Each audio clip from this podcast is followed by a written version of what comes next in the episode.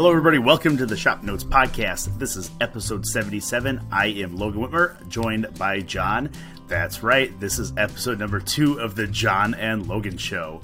Will Phil come back next week? We don't know. We might not let him. So let's get into it. This episode of the Shop Notes Podcast is brought to you by Woodsmith Magazine. Woodsmith Magazine has been the trusted source for all your woodworking information for over 40 years. From tips and techniques to furniture projects to shop projects. You'll find it all at Woodsmith Magazine. Subscribe today at woodsmith.com. I love the mystery. I know. Like we don't know if he's coming back. Will yep. he? Will he get will he get lost in southern the jungles of southern Missouri? Right. Who knows? Edge of my seat. uh maybe he just don't want maybe he just doesn't want to come back. I, and I don't blame him. No, I mean, especially know? after this week, I don't think he wants to come back here. Right, and I'm I'm sure he watched uh, last week's or listened to last week's podcast and thought these two guys are doing such a great job that they don't even need me anymore. So, uh yeah. So uh, I figured this week. So last week I had asked a question about uh, it was just kind of off the cuff, but I got a lot of response to it, so I thought it'd be a fun thing to kind of go through some of these responses uh, about building a shop, about the potentials mm-hmm. of building a shop, and I got a lot of feedback from our our listeners, viewers, people from our people, and I kind of wanted to run through some of it and see, uh, just kind of share some of it to see what mm-hmm. everybody thinks about it. So, sure. um, real quick, I'm going through some of the YouTube comments. Um, so Mike Fleming said, you know, if I were building a new shop, I would not embed the dust collection on the floor, which is the general consensus right now. Uh, what would I do if something new came along like CNC? Uh, that's completely fair. Um, you would be pretty locked in unless you set up hubs, right? Like we talked about. Mm-hmm. Um, but yeah, I I get it. Um, he also said for the shop, you know, he'd like more floor, floor space than he currently has, which is a double garage. But more importantly, he would like more height, which is something that I don't think a lot of people think about. Um, what's yeah. what's the height in your garage, John? It's just the standard eight foot. So okay. yeah, it's pretty easy to be flipping over a piece of wood and hit a light or hit the ceiling or we kind of take for granted that in the shops here or in the studio here at work we have extra tall ceilings and then yeah. so we have plenty of room. And then plus you can hang you know your air filtration and and and uh, we have our dust collection pipes up near the ceiling. So if you had a standard eight foot ceiling it's going to start getting lower and lower as you add stuff. Yeah. so it's it's it's nice to have that extra capacity yeah. above you. Yeah. So currently i have nine foot ceilings in my shop in the basement and i think i feel like that's bare minimum for me personally. Right. I mean, obviously, I can work with whatever I need to do, but I feel like that's pretty bare minimum, especially when you add, like you said, a hanging dust collect, a dust filter up, uh, up on the ceiling, and I also have, um, oh, they're like the hanging fluorescent lights, but they're LEDs.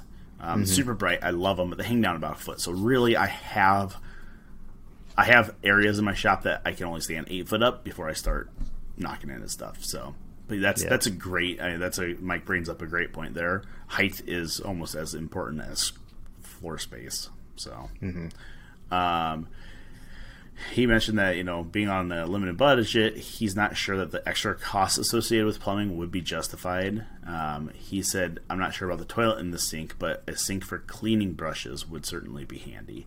Um, mm-hmm and yeah, you know that's a, that is something that I had priced out to put into my shop when I built my house and my shop. Um, I priced them putting uh, water and sewer in my shop, so I would be able to have a utility sink. And the cost then was outrageous. I mean, it's like you're only going, you're only moving like four extra feet. Like if I can sneak in there one night, I'll do it before you guys pour the concrete. You know, but it was like yeah. three grand they wanted to do it. I'm like, oof, wow. that was not worth yeah. it. Yeah, it's definitely a luxury, but if you want to save a little money, I mean, if you had a sink, do you really need a toilet? I, was, I, knew he was coming. Save a little bit of cost. I, I don't know.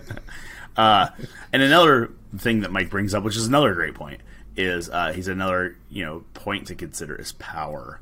uh, which is true, and that's a big one.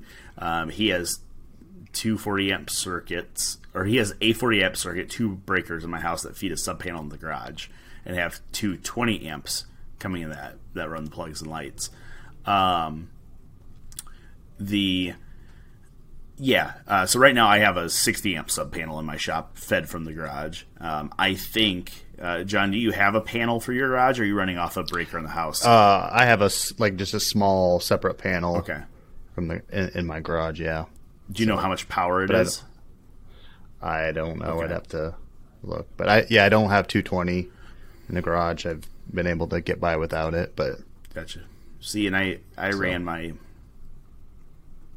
when I built mine. I did run alternating, like every three feet. There's a well, every six feet there is a 220, and every six feet opposite. So every three feet there's an outlet, but they alternate between 220 and 110.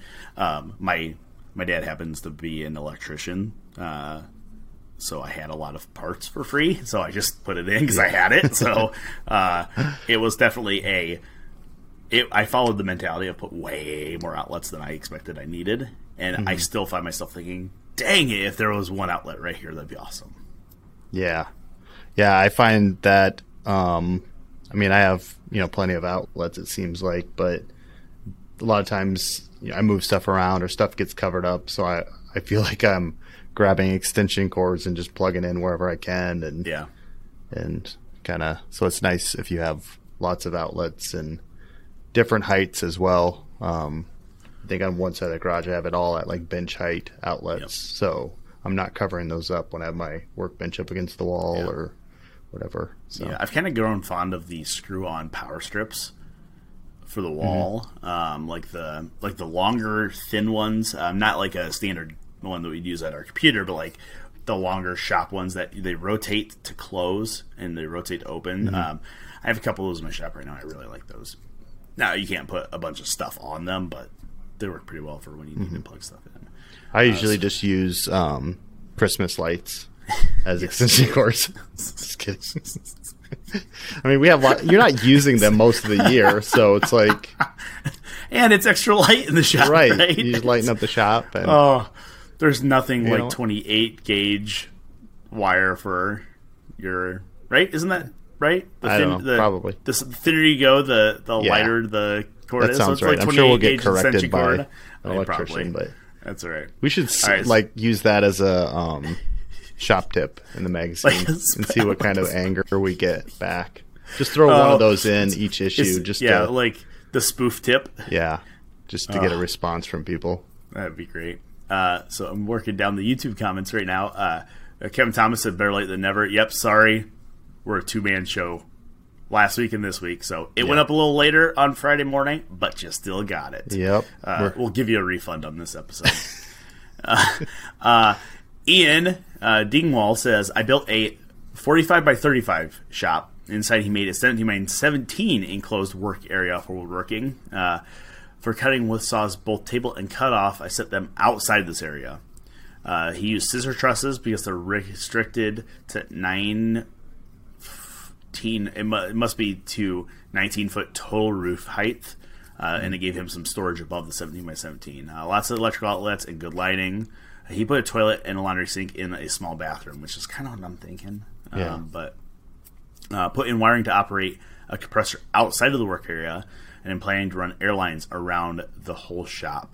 Uh, natural gas heat in the area, and at this stop, at this time, half of the whole shop is for my motorhome to reside. We live in the rainforest of British Columbia. Ooh, Oh, jealous. Uh, slowly insulating and drywalling the whole inside uh, as the gas heater I have is large enough to heat the whole shop. Good lighting, heat, air system, lots of outlets, uh, some sort of dust system, and bathrooms are his ideas. Which that's all good. You know, I like Ian. I like the uh, I like the idea of wiring for a compressor outside the shop because I hate hate listening to air compressors run. Um, If I'm in my shop and myself, not that big a deal. I just put my my um, Bluetooth earmuffs on. Um, but I like the idea of setting it outside of the work area. Uh, so when I was talking about building a, a machine shed, that would work well because I could I would have only a, about a third of it would be workshop, but I could plumb the air compressor to be in the main machine shop area or the machine shed area and not worry about it. So kind of cool. Yeah. Or be nice just to have an area where you can kind of enclose it and insulate it and Yeah, I've seen some it people do that where away, they but- like soundproof it, kind of. Mm-hmm. You know, that would be cool. Um, I do, John. What's your what's your opinion on? Do you like the plumbed in airlines or not? Um, I do like them for convenience, but then it like here in our in the shop um, at work where they're plumbed in, it always seems like there's like one leaky valve or, or Yeah. something that's always hissing. So you're going around and shutting things off. And Yep. but I mean they are nice for convenience, but just depends how much you use them and like around the shop. If you have one little area that you're using Yeah. um, compressor tools or Yeah. whatnot, then it's probably not necessary. But if you have an area where you're, you know, doing a lot of air tools, and then you have a separate area where you need it for finishing, then it might be nice to to run some lines. Yeah, I will say I do like the convenience in our shop here of Mm-hmm. having air always in that line. So, like, if I'm done turning, I can just walk over, blow myself off real quick, and Mm-hmm. I'm done.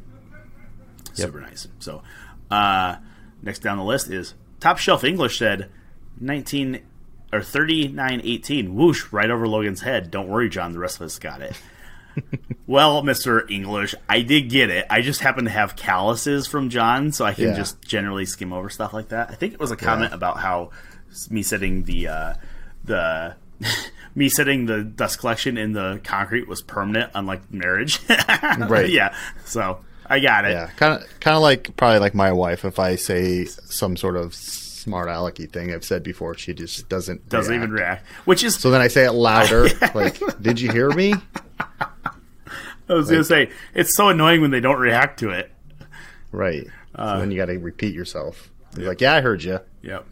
Um, a couple of people had mentioned about uh, the perfectionist thing. On a lot of people are say, Rick B said, "Not that I enjoy your mistakes, but makes us common folk feel better when you perfectionists have things go wrong." Uh, AKA, he does enjoy our mistakes and then learn Yeah. to fix it. Um, Yeah, it's always nice watching someone else make the mistake, like Chris Fitch, Mr. Perfect here. And then when we're filming, he'll screw something up and then just totally be mad about it. And The best, like- yeah, the best Chris Fitch one was when he was. Uh, I don't remember what project it was. This season, he was just talking to somebody. He put the dado blade in backwards. You remember that? And he was trying to cut Yeah. with it, and he still got quite a bit of a cut done. It was like something's wrong. There's a lot of Yeah. smoke. so it's like back routing, exactly. prevents chip out.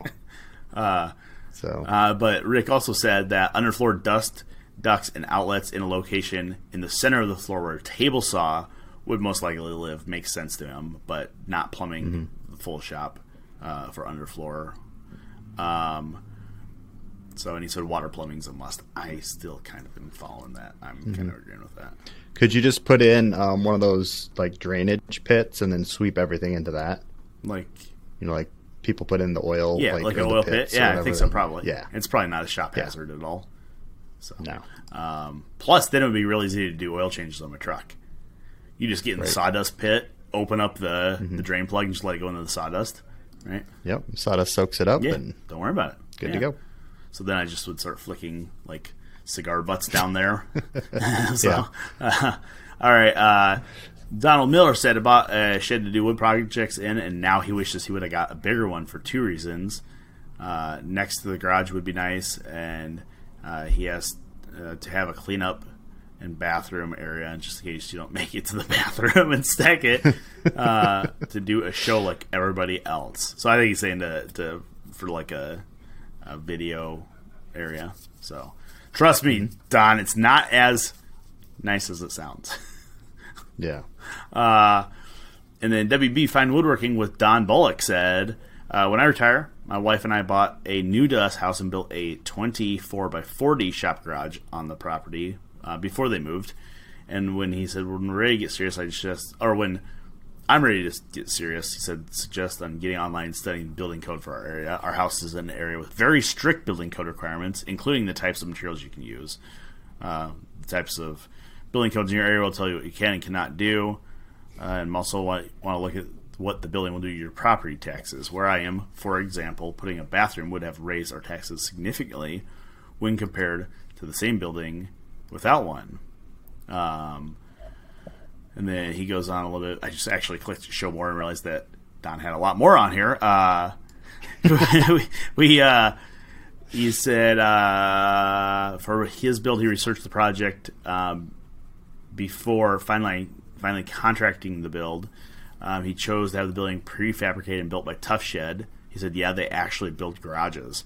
Their quote was much lower than several contractors for stick-built structures." And another contractor took care of the foundation, electrical, and drywall. Uh, he definitely agrees that climate control is necessary. We live in Southern California, which was going to be a lot drier than hotter than here. And he said uh, he went out with it with went out went without it for 12 years, and now he wishes he didn't wait so long. He said, "I no longer sweat on my work," which is that is a as a fat man that is a problem. Like as you're planing something and there's just drips of sweat dropping and raising the grain, it sucks.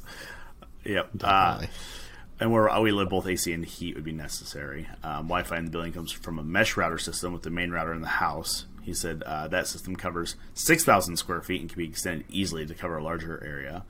And he talks about the dust collection in the concrete. Said he didn't do that, but he did put outlets in the floor where he plans to put his table saw. Um, and he said that worked out great. 220, the 220 serves the saw stopper joiner.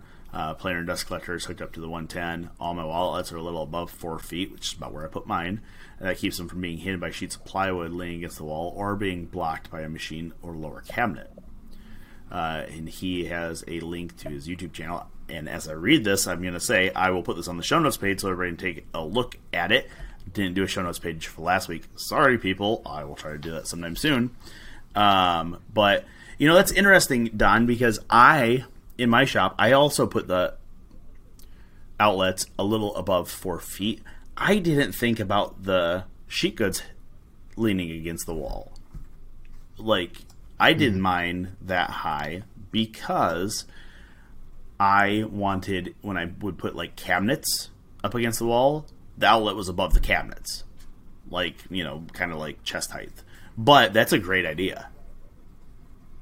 You know? Right. Yeah, kind of like I was saying, like you're always moving stuff yeah. around and leaning stuff against the wall and covering up outlets, so it's nice to have them at a height where you can. Yeah. What, how, how do you feel, John, about the zip so. reels for outlet for power cords? I don't like. We have a couple of those in the shop, and it seems like they're always in the way. I mean, well, I think they're broke. in, in theory, they're really yeah. They, maybe they just hang down too far. They don't go up as high as they should anymore, and yeah. hit my head or. Well, and Whatever, to but. be fair, I don't think that they are designed to have a four gang outlet box on them. So that's a lot of weight. Yeah, that could be it. That could be because it. I have one in my shop right now, and I, I, I don't know where I got it. I like put it up on, or I got it from the print shop I manage, or something. It was in like the trash from somebody else's garage. So I mm-hmm. grabbed it. You know, I pulled a few Phil Huber and yanked it out of the the dumpster and saved it, and I I hung it up I had to put new ends on it, but I, I, hung it up in my shop, and I actually love that thing. It's only a single outlet, so it's like a it's an extension cord reel basically that hangs on the ceiling, mm-hmm. and I love it. Um, you're right; the one in the shop is always in the way. it is always in the way, and it might be that it's it's hung right in a walk like a walkway right now between, and it might have been that we moved stuff around yeah. and and that's where it ended up and I don't know, with better planning, it would be in a better spot. And, yeah. But. Well, that's that's a lot of this issues. I think a lot of that all comes down to planning, which, mm-hmm. bleh, you know, right. Um, so um, then I got an email um, from Bill Fee, and Bill said, uh, you know, hey Logan, recently listened to the podcast. I uh, thought you were uh, listening to the podcast where you're pondering some considerations for a new shop. He said after retiring in 2014, he built a 30 by 36 pole building for his shop, and it sits about 200 feet behind his house. Uh, he said, "Here's some thoughts on specific things you brought up. Uh, running water toilet." He said, "I originally wanted a restroom with a toilet and sink, but decided against it for cost reasons. Um, however, he has a utility sink with running water. Uh, the water runs from the carboy on top of the sink into a bucket that he has under the sink. Um, so it's like a almost like a dry. What do they call it? A dry sink? Sure. All right, we're gonna call it a dry sink. he said he just has to carry the carboy to the house once in a while to fill it. Uh, but in the hot times of the year, the humid times of the year, he just empties his dehumidifier water into the carboy, so he has some water. Um, for internet, he uses. Uh, I use my electrical system to carry internet from my house to the shop. Seems weird, but it works. Um, I have a 100 amp service in my shop that is taken from the service at my house. My house is also where I have my cable modem for internet.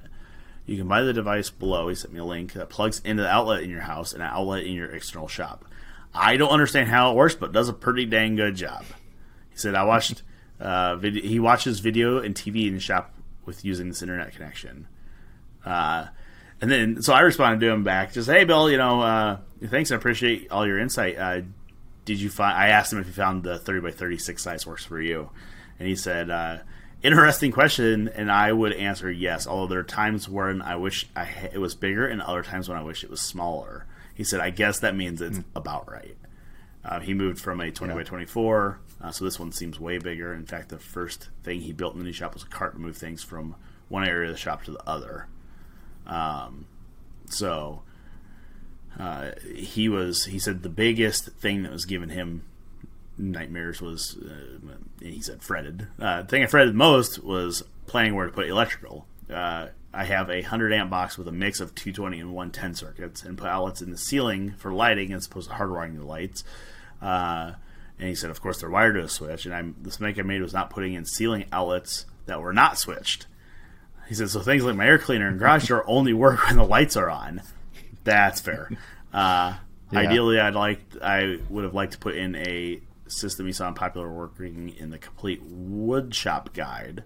Um, and he said uh, it was the most flexible way to set up electrical to accommodate shop changes. Uh, unfortunately, it was cost prohibitive for him at the time. So I'll uh, put a link to that up there. Um, so and I'll, and Bill actually has a link to his shop tour from Instagram, and I will when I get the when I get the shop notes page up or the show notes page up, I will uh, link that as well. So uh, just kind of interesting. I'm, I'm glad people responded back to this. Um, eh, building a shop's always like fun and exciting, but my god, there's a bunch of freaking headaches. Um, I just, I don't know. I lumber prices are falling though, so it it's looking Yep. a little more feasible for me. Um, but uh, the one guy uh, had mentioned seeing what it would do to property taxes and building codes, um, and what what building codes would allow. And I'm lucky that I live in the I'm gonna say country um, where I only have to deal with county codes, and technically machine sheds in my county are considered um, agricultural buildings, so they don't do anything with property taxes generally. Um, I don't know how that works by building a shop with running water in it. Um, that might be a thing I have to really look at.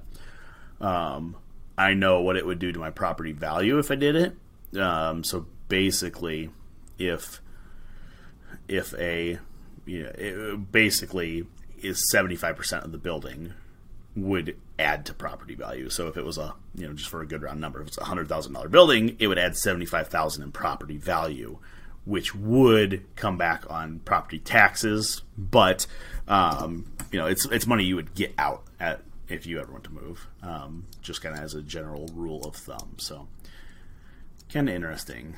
Yeah. Yeah, you could go down a whole rabbit hole on building shops. There's hypothetical shops you can go so many different ways. So Yeah. Well, and I think uh, this is an interesting question for you, John. Do you think there is such a thing as too big of shop? Hmm. Yeah, probably. I mean, you had to go from one end to the other to to your drill from your drill press to your table saw. Yeah. but Well, I don't know. It that- seems like uh, you could always fill it up with something. You know, like some people like have campers or car you know, pull in anxiety. there. is that what you're saying? Yeah. Fill it up with anxiety. Fill it up with anxiety. That's what I'm saying. Yeah. So I'm sure there's too big, but don't know. Well, and see, and, and the one that comes to mind is um, April Wilkerson's shop. Mm-hmm. She built a big old shop. and it's half woodworking, half metal.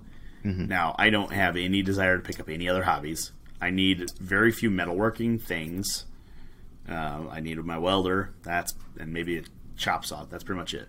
I don't need a metalworking area. So, my fear would be to build a shop that is too big. Um, because to me, I've seen guys that work in a machine shed or a pole barn. So if, if anybody doesn't know, uh, are pole barn machine sheds are those term either one of those terms like a Midwest thing? I don't know. Okay, I mean, they're common terms to me, but I'm I from they're the common Midwest, terms so- here. Yeah, so Yeah. so they're basically um, the post frame construction is what they call them. Uh, I've seen pictures of guys that have built post frame construction buildings for their shops, and I look at it and I'm like, oh my gosh, there is nothing in there. Like you built a Mm-hmm. big building for not a whole lot of woodworking tools. Right. But then I start looking at it, and I start thinking, "E- "Wow, they have they actually have a lot of woodworking tools. They just built a really big space." And to me, that's a lot of. I guess what I'm what I'm saying is I think there is too big of. You, could build a shop that's too big because you're heating and cooling the entire thing if it is Yeah. if it is conditioned. Um, you're obviously the expense to build that big a shop, but a rule of thumb is, uh, at least for me, if I have a space, I'm going to fill it up. Right. So I would rather keep the space restricted and be very selective on what I have than just fill it up. I mean, Yeah, I have a 24 by 24 kind of oversized double garage, and that seems like a decent sized space to start with. And I can always open my garage door, and then my driveway becomes my shop as well. So Yeah, well, yeah, and what I'm, I guess what I am uh, proposing building, proposing to my wife building, is a 30 by 40. So it's really not that much bigger than what you have, John. Um, I mean, it, it, it's six foot wider and about, well, it'll be 16 foot deeper. So it is a little bit bigger, but do you think, I mean, for a, does that seem about right for the yeah, type of woodworking so. you know For- that I do? Yeah, yeah. Um, enough, I guess, Because what is that comparable to? That's bigger than the video studio space. It seems like. uh, I Trying guess to I don't know. that to something else, I guess I don't know what our video or what the, our space shop across the street is. But that that seems like plenty. I would think so. for what you do. So Yeah, I mean, and I guess one of the big things is for, and this is something we've said, and you know, not to trying to get away from talking about what I'm trying to do. Um, I think a lot of people just need to consider what type of projects they build when they're looking at building a shop. You know, and we've talked about this before a little bit. Like if if I decide I want to build a big armoire, let's say a, like a high boy or something, you obviously need space to move that around. You need space to be able to lay it on its back. You need space to, to just be able to maneuver around it.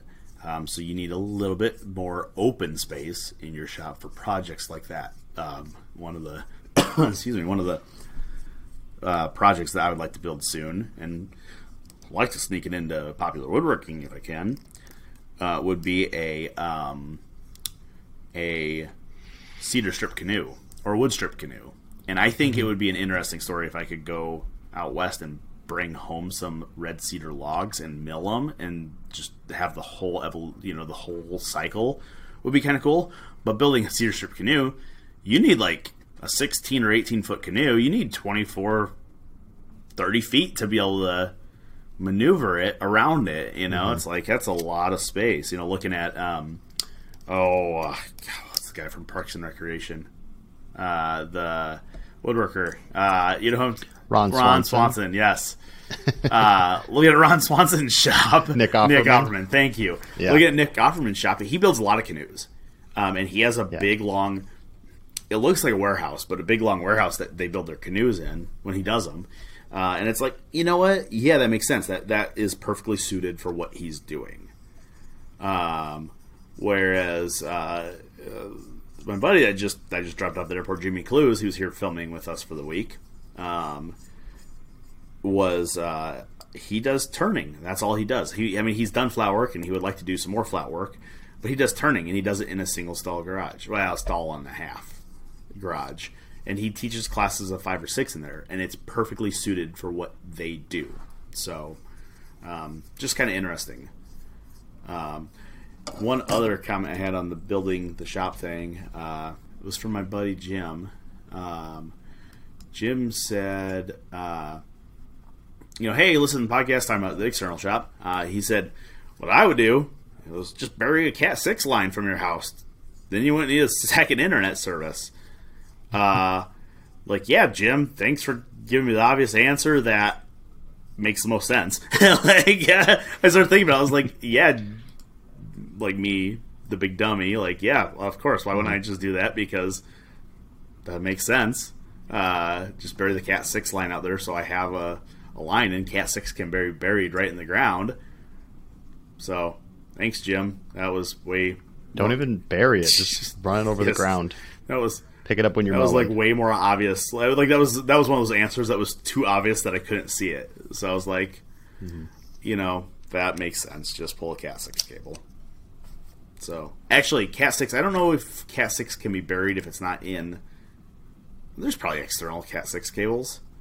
I don't know. Probably. I don't know. I don't know. Cat six is the Ethernet connection. So just pull one of those from my modem out to a router out there. It'd be perfect. So Yep. um, and he said, Jim said he's like, I probably would do some outlets that could all be used uh, used with any layout. Um, he said, but he would not put the dust collection on the floor. So, uh, and Jim happens to be an electrician, so I may be leveraging his help if I end up building the shop. So we'll see. Uh, I love to toss work to people I know. So, yeah. So just kind of interesting. I I got we got some pretty good response on that. So. But yeah, so I mentioned a little bit that uh, this week uh, we had a guest in town. Um, Jimmy Clewes was here. Uh, we've been working on doing a video series with Jimmy for a long time. Um, so he was here filming with us for the week. Um, filmed two different things. Uh, well, three. Filmed two videos that will be um, edited together and for sale. Uh, and then he filmed an episode of our TV show for us, which was kind of cool uh, with us, with me. Um, so I thought it was, was fun. Um, you know, what did you, John? What did you think seeing a really good Turner in action? Oh, it was it was it was amazing. It was nice to have people come in and see what they do. It's nice to sit back and watch somebody else do the work. Yeah, that's true. Yeah, that's true. Um, but But yeah, he does amazing yeah, stuff. it was uh, it was cool. So it was nice because you could tell that he's done some work in video before, and you could tell that he's been demonstrating for thirty years. 'Cause there's a couple. There's just the way stuff works. You end up doing the same thing a couple times, and you you end up hearing the exact same phrase multiple times because it's like I mean they're different videos, so the the the uh, end user hasn't heard them. Uh, but it's like, yeah, Jimmy, you've done this for 35 years. You know your you know your spiel. So it was it was fun. It was fun to Right. uh, to watch. Like you said, it's fun just to sit back and watch a master work. Right. Yeah, I've never done any turning, so it's like watching him. It's like, oh, it's probably pretty easy. He's making it look really easy, but then you you know think that he's been doing this for a long time and Yeah, a master of his craft. So yeah. it probably takes a little more practice than than that. But I that's thought I thought you were implying that watching me turn it doesn't look easy. no, I mean watching anybody turn, it's like, or that you know knows what they're doing. It's like, oh, that's pretty easy. You just chuck up a piece of wood and you know start turning. So Yeah, no, it's funny because, uh, and this is just a little insight for people that are listening to us ramble, is that the first two days we filmed the classes. So, so just people know what the classes are. Uh, one of the we call them classes. They're they're videos. They're uh, educational videos.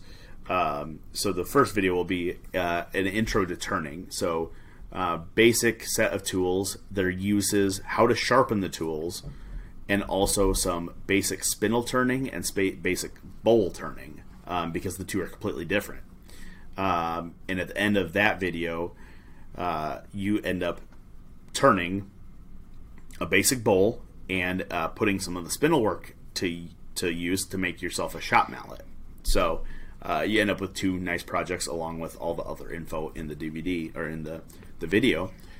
Uh, and then the second day, we rolled into the advanced class. Um, so the advanced turning uh, isn't what I would call isn't necessarily what I would call advanced turning techniques, um, but um, they're more advanced than the basics. So it's it's like the next step in uh, somebody's Like turning intermediate. journey. Yeah, they're like intermediate turning.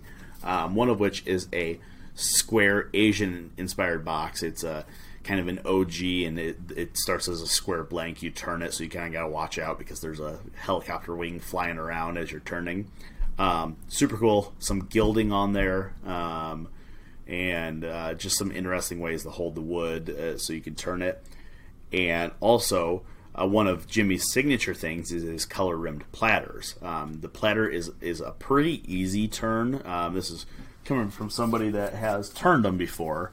Um, you know, they're one of the first things that I, I did turn, and they are fairly easy to turn if you follow the steps that Jimmy shows you because it's a very easy way to break it out and make an ogee and very easy way to do the rim and hollow it out. But the coloring process is super interesting. It's a layering of different dyes and pigmentations. Uh, so it's it's super interesting uh, to watch that. Uh, but I was going in a particular direction with that for a certain reason. Oh, uh, because that was the second day. That was the the advanced turning or intermediate turning class. Um, we're calling it advanced class, but it's more intermediate class. Um, and then the third day, Jimmy and I filmed the TV show together. And I'll tell you what, we got into the car on Tuesday night to leave after we were done doing video. Uh, we were going out to a, a friend's house for, he was doing a kind of a little private demonstration for a few friends of mine. And he said, Jimmy's English, and if anybody, he's from England, and if anybody has met Jimmy, you guys know probably exactly how he said this, but he said, uh, Heck, man, glad we're done with these first two videos, but now the hard one. And I said, What do you mean the hard one? He's like, Well, he's like, The TV one's the one I'm nervous about. And I'm like, Why? And he's like, Well, he's like, It's, it's TV. And I'm like, Oh, no, no. The TV one will be easy. And he didn't believe me. And then I, and then he really didn't believe me when I told him, you know, that colored rim platter that you just turned for the advanced DVD that it took an hour to turn and explain. We get to condense that down into 22 minutes. And then his eyes got really big and, you know, he dropped a couple English curses at me. And it's like, hey, like, it'll be fine. Trust me. Uh, so, th- what I'm getting at with this is when we when we filmed it on Wednesday, uh, we filmed it in a style that was like uh, a Jimmy and I talking about it, and then we just I would step away from the lathe and let Jimmy turn it.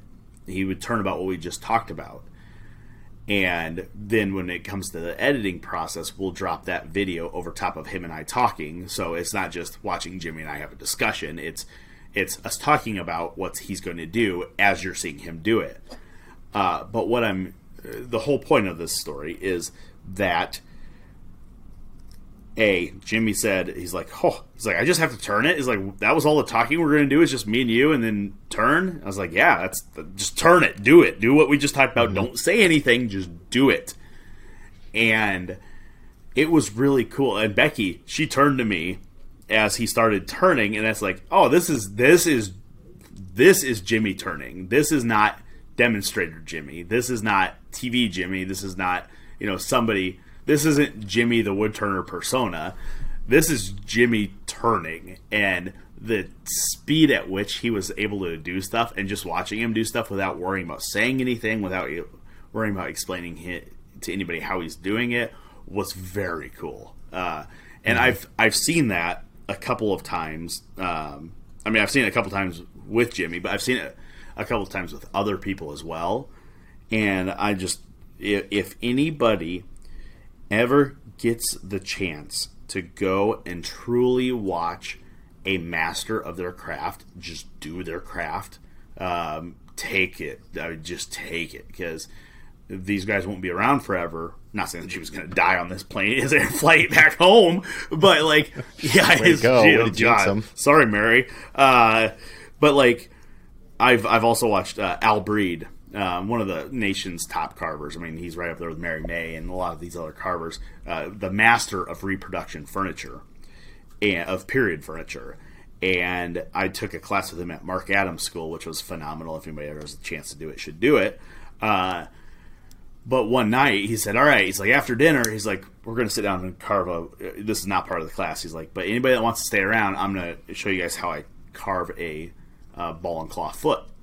So he had a mahogany blank, and he just stood there for. It took him like 14 minutes. Like I don't know anybody in the world that can carve a ball and claw foot in 14 minutes, but he did it, and just sitting there watching him do it, not talking to us, not. I mean, yeah, Al was kind of explaining what he was doing, but he was more just doing it, um, and it was so cool. Like, like screw you guys. I hate you guys. You guys are masters of your craft for a reason. I get it. I understand it. So Yeah, watching um, Jimmy is like, like I mentioned, a lot, a lot like watching uh, Chris Fitch. When they're demonstrating, they're kind of doing it all in first gear and doing it slowly and explaining and showing. And then if you just turn them loose and like he's turning or Chris is like doing his thing, it's just like they're fifth Oh, gear and they're God, just zipping through with a bandsaw or turning or it's just like yeah, Just amazing I, to yeah, watch, I, I agree with you. I will say Chris is the Chris is one of the very few people in the world